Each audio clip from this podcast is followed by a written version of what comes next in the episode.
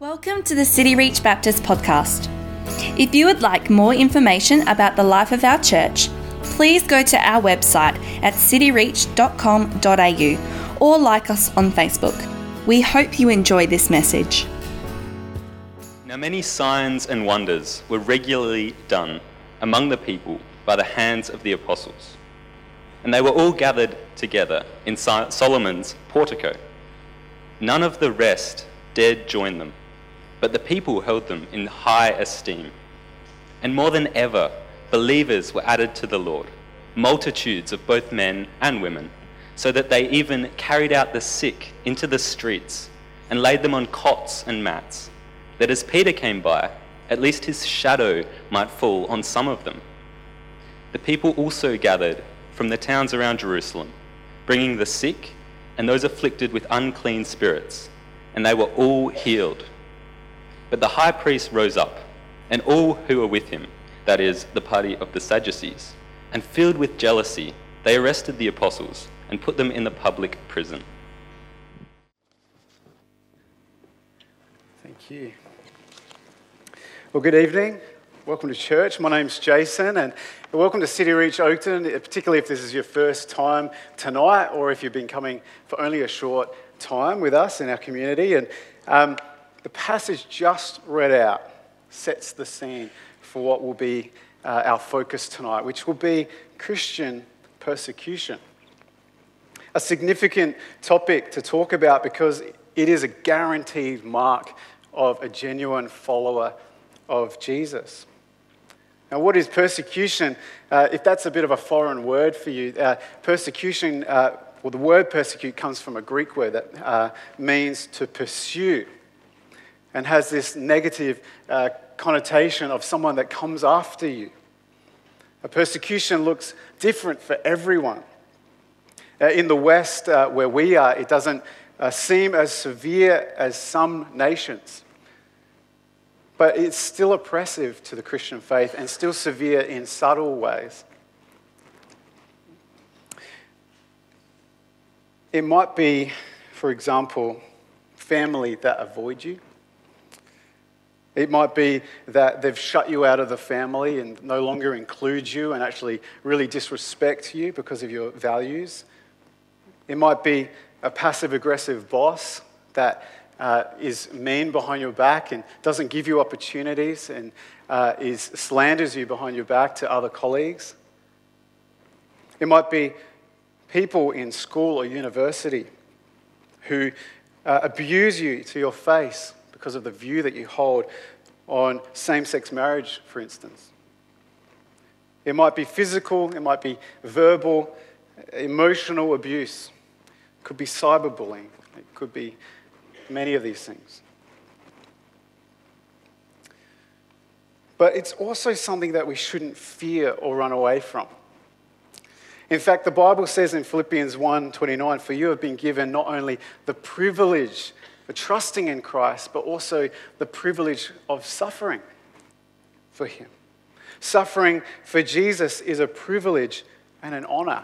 What an unusual thing to be able to say. But for me, that is true. You know, we've sung about it tonight. He's made me as white as snow. He's taken me from death to life. And so it's this tremendous privilege to be able to partner in the suffering of Christ.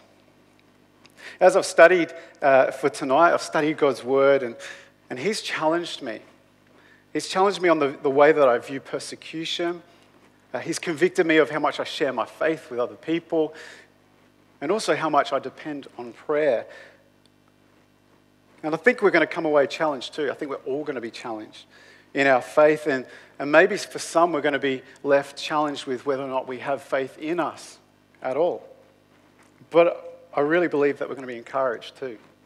And that's been my prayer. And I, want to pray for us now if I can. But God, we thank you for your word and the fact that there are things in it for us to learn today. Holy Spirit, help us to have open ears and willing hearts to be corrected where correction's needed, uh, to receive encouragement where that's needed, and restoration where we need to be restored and made right with you. We thank you for your presence with us, made possible only through Jesus. Amen. Now, those that know me well know that I love to fish. I love it. And in fact, a bunch of us, uh, a bunch of guys, we head off to uh, about 11 hours away, past Ceduna, uh, to try catch us big fish. And we love it. But one of the things you've got to know about this area out, out there around New Year's is that it gets hot. In fact, one time uh, it got to about 50 degrees Celsius, and it was a scorcher.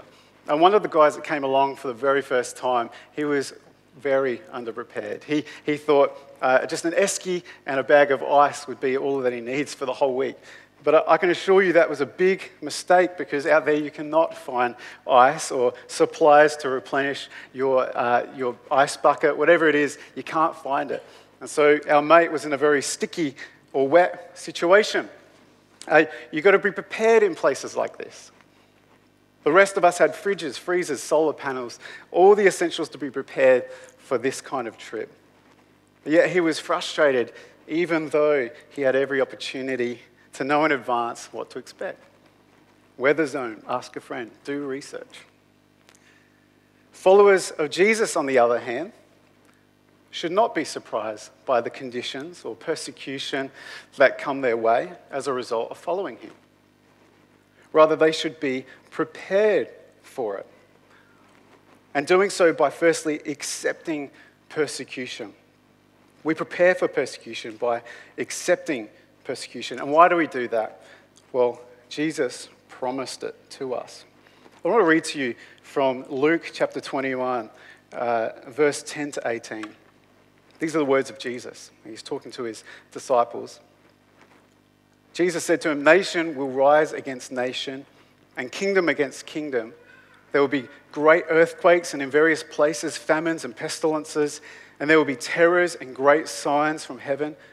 But before all this, they will lay their hands on you and persecute you, delivering you up to synagogues and prisons, and you will be brought before kings and governors for my name's sake. This will be your opportunity to bear witness. Settle it therefore in your minds not to meditate beforehand how to answer, for I will give you a mouth and wisdom which none of your adversaries will be able to withstand or contradict. You will be delivered up, even by parents and brothers and relatives and friends, and some of you they will put to death.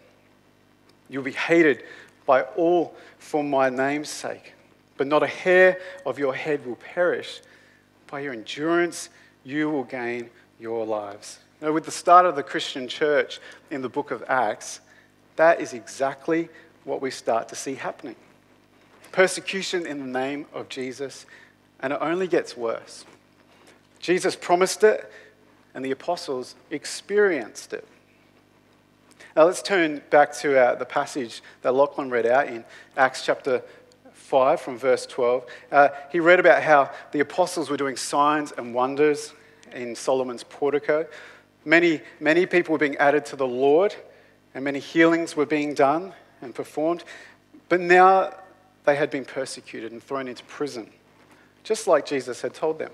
And so let's just unpack a little bit of the, uh, the context. Uh, Solomon's portico, or his porch, it seemed to have been a common meeting place for the apostles. It's where Peter addressed a crowd in chapter 3 after he preached the first sermon. Uh, he, he addressed the crowd after he healed the lame beggar at the beautiful gate. And it was in the temple in Jerusalem. And here's a diagram for you just to sort of visualize it where the apostles were likely preaching Jesus as Lord and Savior to the crowds. It's not only a place with lots of room, but very close to the temple worship, which is going to be significant for us to know that. The apostles were doing amazing signs and wonders and drawing a lot of attention to themselves and the message that they preached. And that was a problem for the religious leaders of the temple, as we, we've heard it read. A high priest stood up, and the Sadducees with him, and filled with jealousy, they were arrested. And the apostles uh, were put in prison.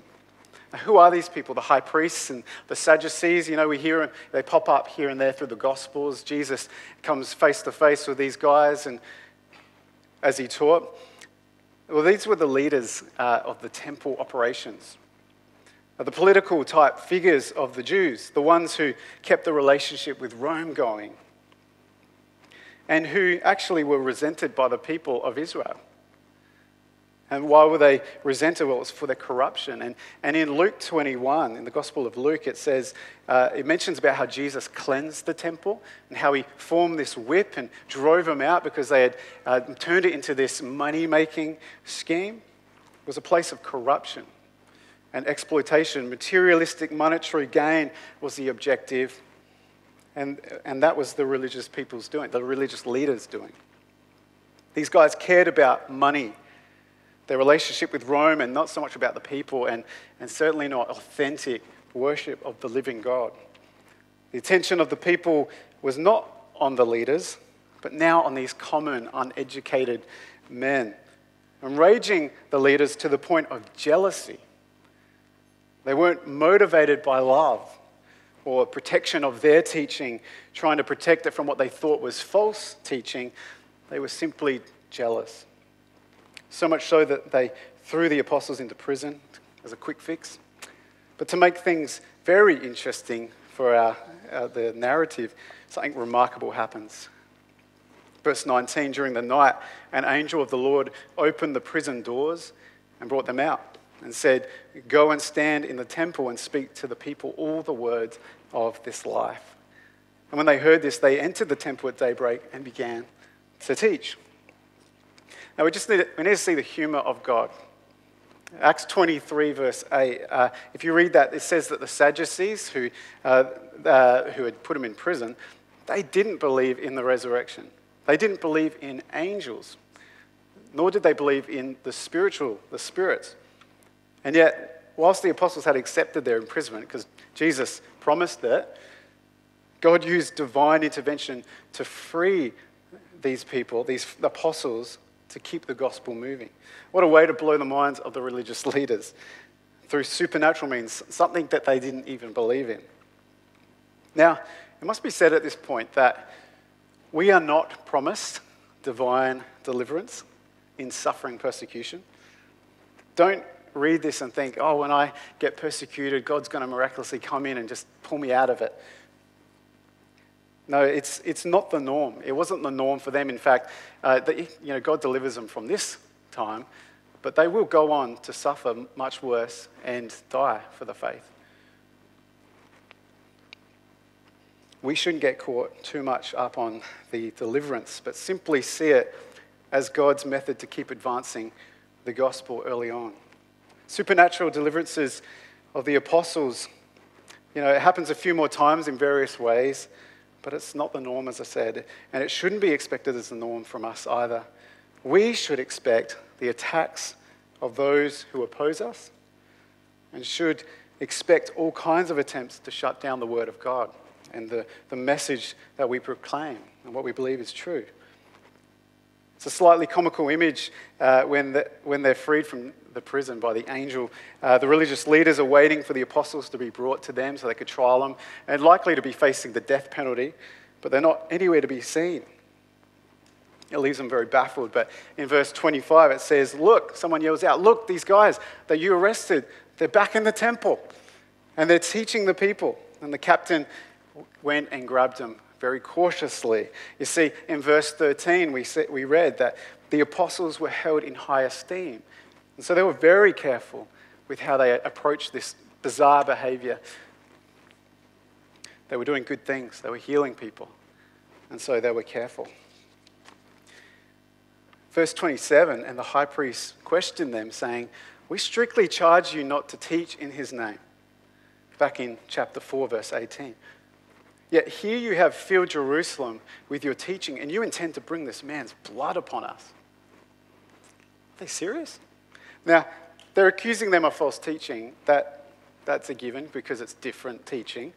But claiming to have had nothing to do with the death of the one whose name they preach in, that's actually ridiculous. Luke chapter 23, verse 13, I wanted to put that on the screen for you. And just to summarize, you know, Pilate saw no evil in Jesus. He, he said to them, I find no evil in this man. I'll, I'll punish him, but I'll release him because he's innocent. In fact, Herod says the same thing. But the people of Israel were adamant that no, we want to crucify him. Crucify him. And Pilate was trying to be insistent and said, No. For a third time, he said, No, there's no evil in this man. They wanted Barabbas, a murderer, not Jesus. And Pilate decided that their demand should be granted. And so he released the murderer and delivered Jesus over to their will. Pilate wanted to release Jesus, but they got Barabbas. Jesus' blood was absolutely on their hands. And how dare they try to deny that? And try to turn the tables and, and point the finger at the apostles being the ones who were evil? The apostles suffered not only imprisonment, but now had experienced false accusations. Something I'm sure we face today in our context, being accused of something that's not true. So, what do we make of all this?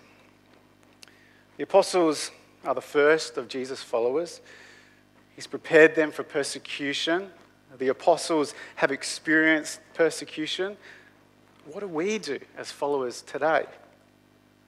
Well, we too embrace it.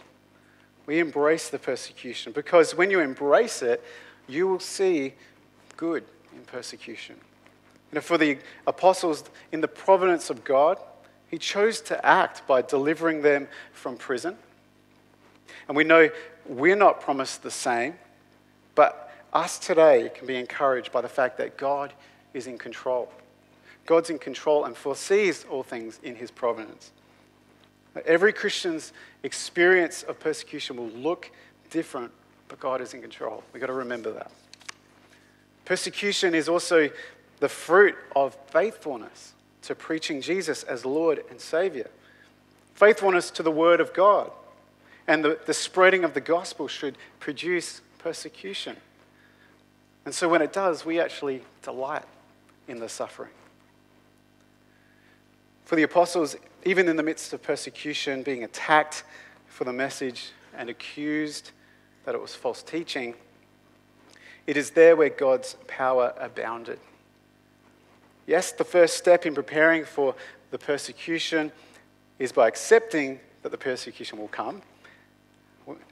But you're able to do such a thing because of the power of the Holy Spirit that you have access to to help you endure persecution. Now, remember a few years ago, we had this statewide blackout?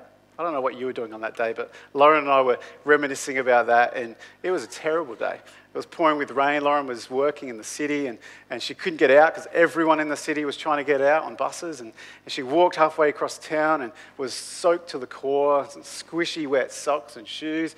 To make things matters worse, we, we don't even have any other, other means of power at home, and so um, we were a bit stranded at home. And um, so we couldn't cook, we, we couldn't shower, we couldn't even get Lauren's car out of the carport. And so we headed to, to my parents' place where, where they had gas cooking and they had wood heating. It was beautiful. We were so dependent on the power that was no longer available to us. And I remember messaging friends who lived nearby, just really desperate to know when the power was going to come back on with great anticipation. And when it came back on, it changed life back to normal. But did you know that for the Christian, we have not been left, we're not left waiting for the power to come back on. We're not left in the dark.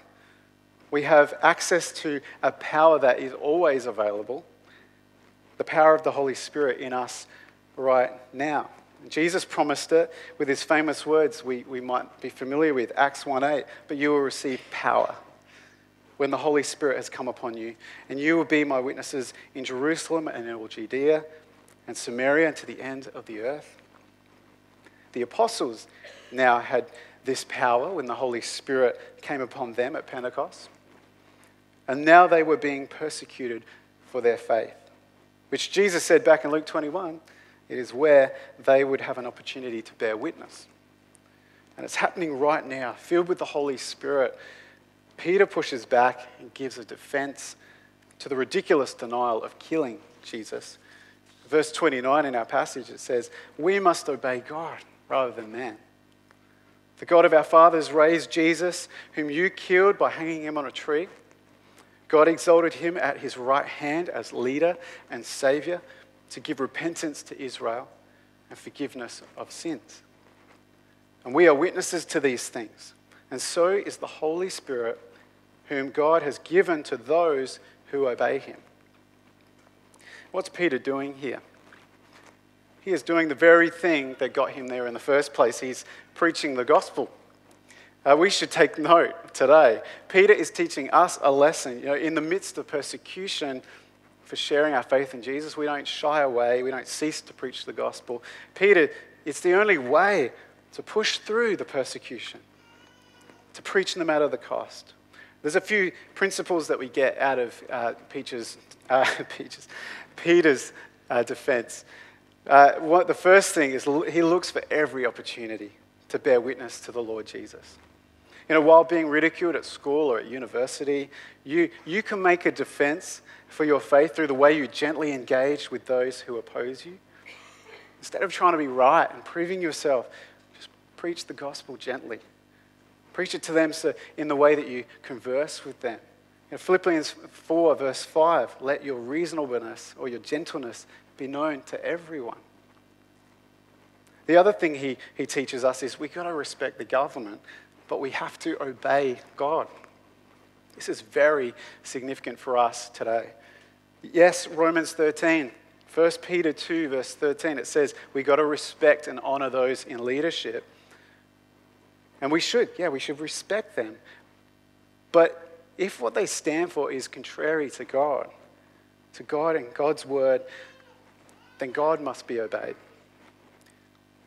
No matter the cost. You know, freedom of speech, religious freedom, views on abortion, same sex marriage disputes, these are hot topics right now. We should be familiar with those in leadership over our nation and know what they stand for, that we shouldn't assume that they stand for the Word of God. But those who obey God's uh, obey God receive the power of the Holy Spirit. That's the other thing that we learn from Peter's defense, that we receive power. And this is key to us who are not the apostles, who don't have the same signs and outworkings as the apostles, but, but have the same power of the Holy Spirit that they had. When you confessed Jesus as Lord, as you turned your back on the world and you surrendered to Him in repentance and, and accepted the forgiveness freely given to you, that you received the gift of the Holy Spirit.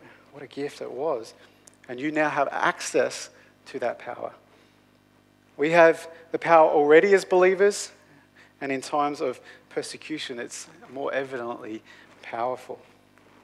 Now, upon hearing this defense made by Peter, the council were enraged. Other translations say that they were cut to the heart. And the Greek uh, can translate it to saw in half.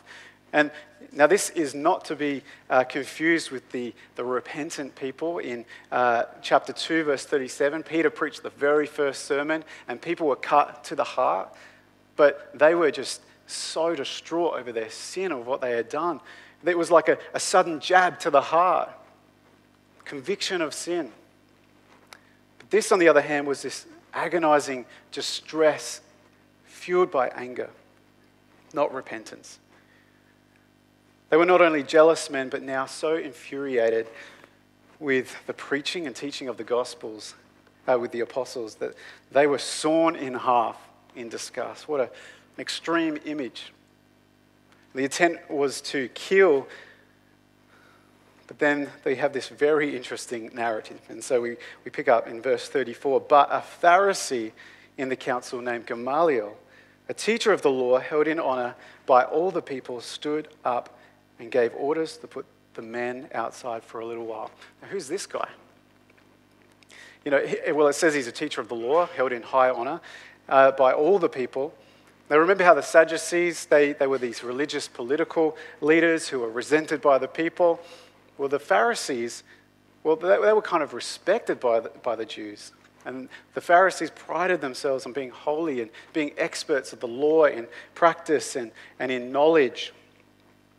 The, the Pharisees and Sadducees uh, didn't really get along, but had this kind of mutual tolerance of each other, which was a little bit uh, out of balance because you see, the Pharisees, the Sadducees knew they needed the Pharisees on their side because they had power among the people. The Pharisees had power among the people. The Sadducees had power and influence with Rome, with, with the city, but the Pharisees had the influence with the people. If you lose the people, you lose all the power, and they knew that.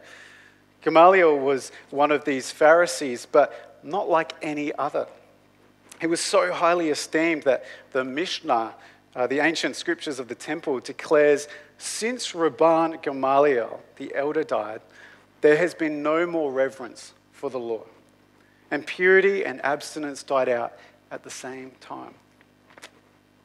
There's a very special man with a special title, Rabban, meaning a master teacher. And It was only given to this man.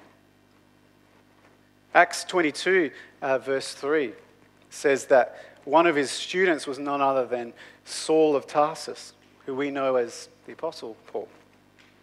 So this guy was a big deal. And in the midst of a Sadducean council and court hearing, he, a Pharisee, stands up for Christians. Gamaliel mentions two movements that occurred in the past that failed in some way or another. And you know, around that time, there was many people that tried to rise up and be someone great, and people would follow him, and they failed. And he says regarding the apostles, in the present case, I tell you, keep away from these men, keep away from these apostles, let them alone. For if this plan or this undertaking is of man, it, it'll fail. But if it's of God, you will not be able to overthrow them. You might even be found opposing God. Gamaliel basically says, let's sit back and watch. Let's just see what happens. If it's not of God, it will fail. And if it's of God, it won't be able to be stopped, and you might be opposing God. Now, it sounds pretty wise, doesn't it? sounds like, it sounds like wisdom. Well, it's not. This is the, the most honored teacher of the law, perhaps the most experienced and most learned person, but he's saying, sit back and watch. Let's just see what happens. And here's two, two reasons why, here's two problems. A teacher of the law should have been able to hear the claims and the, the witness of the apostles and compared them to the scriptures. The prophecy of the Messiah being fulfilled in Jesus uh, and the events now occurring through the coming of the Holy Spirit, they should have lined up to someone that was so experienced with the scriptures. You know, Paul in uh, chapter 22 of Acts, he speaks about how before he was converted, he was so enraged by the Christians' teachings that he would go after them and drag them to prison and even delight in persecution. Paul wasn't passive like Gamaliel was. So this was really odd that a Pharisee would sit back and just watch the show. The other reason why there's a problem with it is because he implies that everything that succeeds is of God. Really? Islam? Jehovah's Witnesses? Mormonism? Roman Catholicism? Hinduism? Atheism? Are they of God? They're pretty successful. That is a flawed statement, and whilst his announcement seems wise and defensive for the apostles, it's, it's poor instruction. Everything that succeeds is not necessary, necessarily of God. So it's peculiar that Gamaliel would stand up and give such a poor speech from such a highly esteemed Pharisee such as he. But we need to again bear in mind the providence of God, God's foreknowledge He used it as the means by which the gospel continued to flourish. And God can use even humanity's lack of wisdom for his purposes. Praise the Lord. Jesus promised power. The apostles surely experienced it in the words of Peter and Gamaliel's foolishness. And you know what? We should expect the power of God in our circumstances too. We have the same power in us that the apostles had to defend the faith. And God's power is seen in his providence in our circumstances. He is somehow using your uh, oppressive boss in his plan. The mistreatment that you're getting from your neighbor, perhaps because you shared uh, your values and your beliefs. Remember, it's all in the control and foreknowledge of God. That gives me some reassurance. I hope it does for you too. But it's one thing to access and expect God's power in our circumstances. It's something else to go through persecution and rejoice in suffering. You know, through God's providence, the apostles were released, beaten, nearly to a pulp, nearly to death, and, but left rejoicing in what had happened. What enabled them to experience this deep joy? The answer is found in Jesus, his, his example with his disciples, and in the book of Acts up until this point. The apostles could accept persecution, they could access the power because they were devoted to prayer. You prepare for persecution by always praying. In Luke 11, the Gospel of Luke, in chapter 11, Jesus' disciples wanted to know how to pray, so he taught them. And later, he would, he would bring his disciples to intimate moments uh, with, with God the Father, the Garden of Gethsemane. Jesus modeled it. And once Jesus had uh, died and risen again and ascended to the right hand of God, proving he was God, his closest followers devoted themselves to prayer too. Uh, just to give you a quick uh, survey, Acts chapter 1, verse 14, all the apostles with one accord, they devoted themselves to prayer together.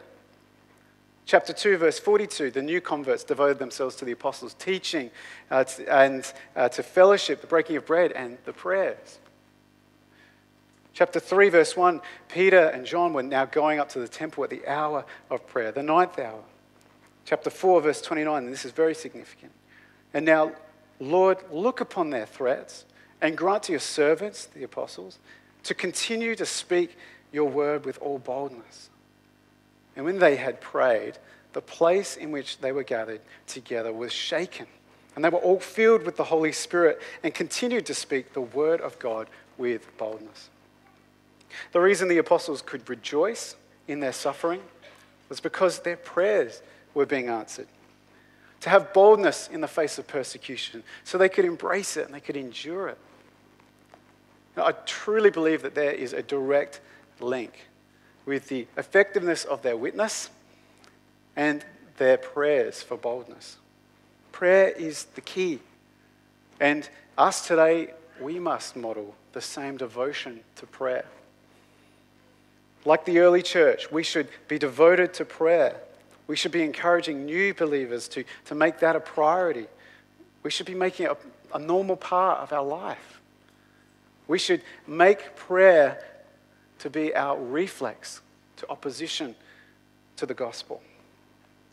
Now, if I could just summarize in a concise sentence, the Christians shouldn't be surprised by persecution. They should prepare for it by accepting that it will come, embracing it, accessing the power within them, and expecting it in their circumstances always praying for boldness to face it. That's on the next slide, just if you want to write that down. Is it really a privilege for us to suffer for Christ? As I said at the start, God has challenged me through His Word, and perhaps you've been challenged too. The challenge for me have I been unwilling to take risks for the sake of the gospel? Am I lacking belief in God's power to help me share the gospel? Am I neglecting the essential prayers for boldness and effectiveness? Have I forgotten the gift of salvation? The very thing that should spur me on to, to share the gospel with those destined to an eternity separated from God in hell. My prayer has been that as I've tried to explain God's word to us tonight, that you might have been examining your own heart. And that, like me, the Holy Spirit uh, might have revealed something in your life that needs to be made right through repentance, forgiveness, a brokenness over sin. Thing I love about the early church in the book of Acts is the way they rallied together and devoted themselves to prayer. And we want to have an opportunity to devote ourselves to prayer tonight. I want our response to be in prayer. prayers of correction, prayers of confession, prayers for courage, prayers of forgiveness, but especially a time of prayer for boldness, to share our faith no matter the cost. And I'd love to, to lead us and guide us in prayer. You might, something might have struck a chord with you. You might have felt convicted over something, one of these, one of these things that are on the screen. Well, let me, let me guide us in prayer now. And so please pray with me. God, we have all responded differently. Some of us are struggling to take risks in sharing their faith. Please fill them with boldness to do so. Strengthen them in the, in the strength of your might to boldly profess Jesus as Lord and Saviour, the only one in whom we find forgiveness of sin and life everlasting.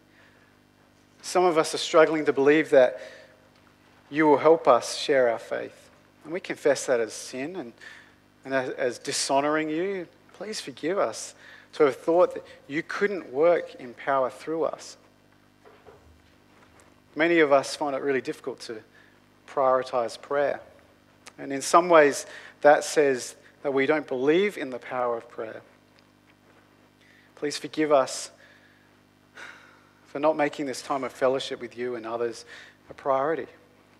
Please help us to devote ourselves to prayer.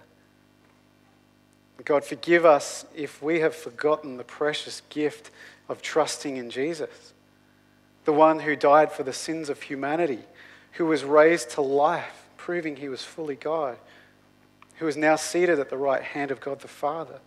We recognize that, that is, it is only through Jesus that we have forgiveness of sins, through belief and through repentance of our sin.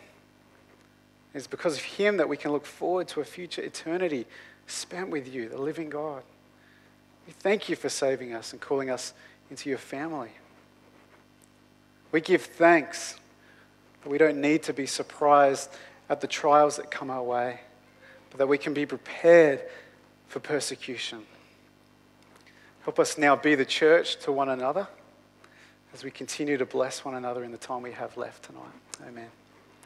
Now, during this song that we hope will help us respond to God's word, we, myself and some others, uh, we're going to be gathering over here.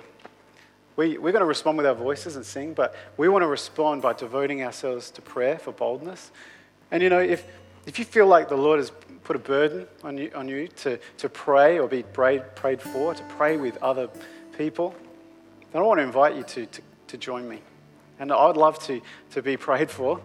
But I'd love to pray for others, to pray for, for courage, for boldness this week. Let's be a community that, that will devote ourselves to prayer.